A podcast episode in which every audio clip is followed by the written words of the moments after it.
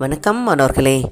தினமும் ஒரு திருக்குறள் என்ற தலைப்பில் உங்களை சந்திப்பதில் மிக்க மகிழ்ச்சி. அதிகாரம் இருபத்தி ஏழு தவம் குரல் இருநூற்று அறுபத்து நான்கு.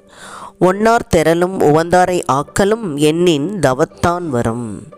ஒன்னார் தெரலும் உவந்தாரை ஆக்கலும் எண்ணின் தவத்தான் வரும். இதோடைய பொருள் தன்னை வெறுத்து துன்புறுகிற துன்புறுத்துகின்றவர்களை தண்டிக்கவும் தன்னை விரும்புகிறவர்களுக்கு நன்மை வரச் செய்வதும் உண்மை துறவிகளால் முடியும்.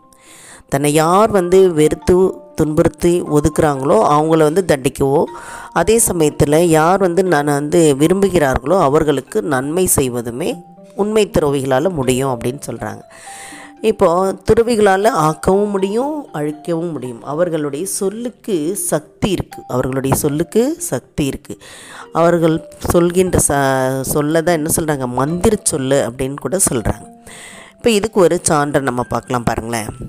கவுந்தியடிகள் வந்து மதுரைக்கு கோவலனையும் கண்ணகியும் காட்டு வழியே அடைச்சிட்டு போகிறாங்க அப்போ அவர்களை பார்த்து வழியில் போகக்கூடிய ரெண்டு பேர் வந்து இவர்கள் யார் அப்படின்னு சொல்லி கேட்பாங்க. அதுக்கு கவுந்தடிகள் சொல்லுவாங்க இவங்கள் தம் மக்கள் அப்படின்னு சொல்லி சொல்லுவாங்க அது கேட்டோடனே அவங்க வந்து என்ன சொல்கிறாங்கன்னா ஒரே வயிற்றில் பிறந்தவர்கள் எப்படி வந்து தம் மக்களாக இருப்பாங்க? அவங்க என்ன அவரை திருமணம் செய்து கொண்டார்களா அப்படின்னு கேலியோடு கேட்பாங்க. இதை கேட்டோடனே கவுந்தியடிகளுக்கு ரொம்ப கோவம் வந்துடும் முள்ளுடை காட்டில் முது நரியாகுக அப்படின்னு சொல்லி அவர்கள் சாபம் விட்டுருவாங்க. அப்போ அந்த சாபத்தினால அவங்க வந்து நிறையா சுற்றிக்கிட்டு திரிவாங்க. இதை பார்த்தோன்னே கண்ணகி என்ன சொல்வான்னா இறக்கப்பட்டு அவர்களுக்கு தண்டனையை கொஞ்சம் குறைக்கணும் அப்படின்னு சொல்லி கேட்பான் அது மாதிரி அப்புறம் அதுக்கப்புறம் அவங்க சாபத்துக்கு வந்து சாபத்துலேருந்து விடுபட்டு இப்போ இதுலேருந்து என்ன தெரியுது? பெண் துறவிக்கு கூட வந்து சொல்ல சக்தி இருக்குது அந்த தவத்துக்கு வலிமை இருக்குது அப்படின்றத நம்ம பார்க்க முடிகிறது.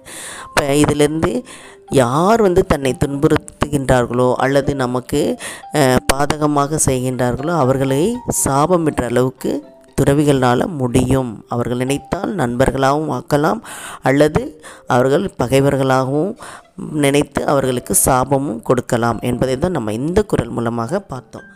சரியாமானவர்களே இதை படித்து பயன்பெற வேண்டும் என்று கூறி உங்களிடமிருந்து விடைபெறுகின்றேன். இதை வழங்கியவர்கள் ஐடிடி திருப்பத்தூர் மற்றும் இரா வனிதா தமிழாசிரியர் காரைக்குடி. நன்றி. நன்றி மாணவர்களே நன்றி.